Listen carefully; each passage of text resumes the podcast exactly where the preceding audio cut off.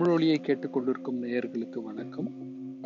ஒரு சிறிய விளம்பர இடைவெளிக்கு பிறகு இங்கு பேராசிரியர் இரா மதிவாணன் அவர்களின் நாளொரு தமிழ்ச்சொல் என்ற நிகழ்வை ஒளிபரப்ப உள்ளோம். தொடர்ந்து இணைந்திருங்கள். நன்றி.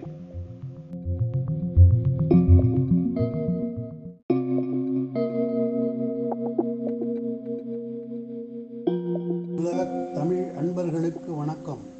நாளும் ஒரு தமிழ்ச்சொல் என்னும் தொடரில் இன்று ஒளியர் என்ற சொல்லை காண்போம்.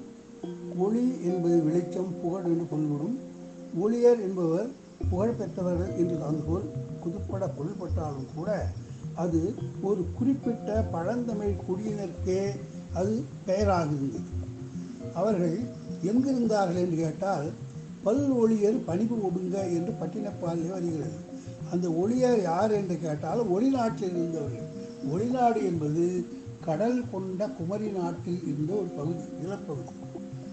பிறகு தமிழ்நாட்டில் அதே ஒளிநாடு வந்ததா என்று நமக்கு தெரியவில்லை. ஆனால் அந்த ஒளிநாட்டார் நாடாளும் திறன் பெற்ற அரச குமரர்களை பயிற்சி கொடுத்து வளர்த்தார்கள். அந்த ஒளியர் குடும்பத்தை சார்ந்தவர்களை தான் ஒவ்வொரு நாட்டிலும் அரசராக அமர்த்துவார்கள். அந்த இளவரசர்களைத்தான் பிற நாடுகளுக்கு அரசாக அனுப்புவார்கள். கலித்தொகையிலே உரையெழுந்து வந்த ரிஷாக்கிரியர் ஒளியர் யார் என்பதற்கு விளக்கம் தருகிறார். பிற மண்டலங்களை அதாவது வென்ற பிற மண்டலங்களை அரசாளுதற்கு உரிய வேளாளர்.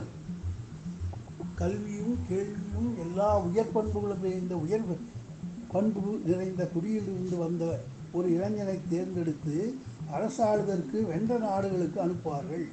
அவர்கள் எங்கெங்கே போனார்கள் என்றால் நடு இந்தியா வட இந்தியா எல்லா இடங்களிலும் தமிழர்கள் எந்தெந்த பகுதிகளை வென்றார்களோ அந்த வென்ற இடங்களுக்கெல்லாம் நாடாளுக்கு அனுப்பப்பட்டவர்கள் தான் ஊழியர்கள். இந்த சாத்தன்குளம் ராகவன் என்பவர் கோநகர் கொற்கை என்ற நூல் எழுதினார். அந்த நூலில் அவர் என்ன சொல்கிறார் என்றால் இப்போ டெல்லி எப்படி இந்தியாவுக்கு தலைநகராக இருக்கிறதோ அப்படி அந்த காலத்திலே கொற்கை தான் இந்தியாவின் தலைநகராக இருந்தது. கொற்கை பாண்டியன் தான் அரசர்க்கரசன் பேரரசனாக இருந்தார். அந்த பேரரசனுக்கு சிற்றரசர்களாகிய ஒளியர்கள் கப்பம் செலுத்தி கொண்டு வந்தார்கள். இந்த பழக்கம் நெடுங்காலம் இருந்ததை சீவக சிந்தாமணி கூட குறிப்பிடுகிறது. சீவக சிந்தாமணியிலே ஒருவன் மேல் கொற்றம் வைப்பாயாக என்று மன்னனை பார்த்து அமைச்சர் சொல்லுகிறான். அரசனாக பார்த்து சிறந்த இளவரசனை தேர்ந்தெடுத்து வென்ற பகுதி நாடுகளிலே அரசாள அனுப்புவான் என்பதற்கு பொருள். கல்வெட்டுகளிலும் கூட இந்த செய்தி குறிப்பிடப்பட்டிருக்கிறது. கொற்கை வேந்தன் பணிபவராய் என்னாலும் விளங்குவரே என்று ஒரு கல்வெட்டு கூறுகிறது. இதற்கு இதிலிருந்து நமக்கு என்ன தெரிகிறது? பாண்டிய நாட்டின் தலைநகராக கொற்கை இருந்தது. அந்த கொற்கை தலையில் இருந்த பேரரசன் பாண்டியன். அந்த பாண்டியனுக்கு கட்டுப்பட்டு இந்தியாவில் பல இடங்களிலே தமிழ்நாட்டு இளவரசர்கள் நாடாண்டார்கள். அவர்கள் அரசனுக்கு பணிந்து திரை செலுத்தினார்கள் என்ற உண்மை நமக்கு தெரிகிறது. இந்தியா முழுதும் தமிழர்கள் ஆளுகையில் இருந்தது. சிலப்பதிகாரத்திலும் பிற நூல்களிலும் கூட வடாது படிமுடு நடுவரை விடக்கும் தெனாது குறுகடு உமரியின் தெற்கும். ஒரு மொழி வைத்து உலகாண்டவன் என்று தமிழ் வேந்தர்களை பற்றவர்கள் குறிப்பிட்டிருக்கிறார்கள்.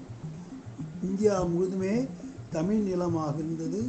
தமிழ் மொழி ஒன்றே பேச்சு மொழியாக இருந்தது. தமிழ் இளவரசர்களே பல இடங்களில் அரசர்களாக இருந்தது இருந்தனர். என்ற ஒரு மாபெரும் செய்தியை ஒளியர் என்னும் சொல் நமக்கு விளக்குகிறது.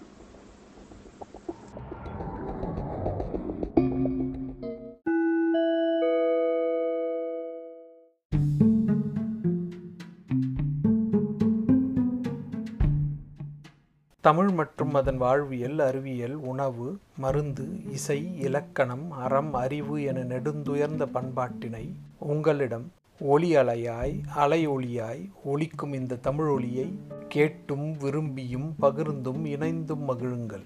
தமிழொலி தமிழர் அனைவருக்குமானது.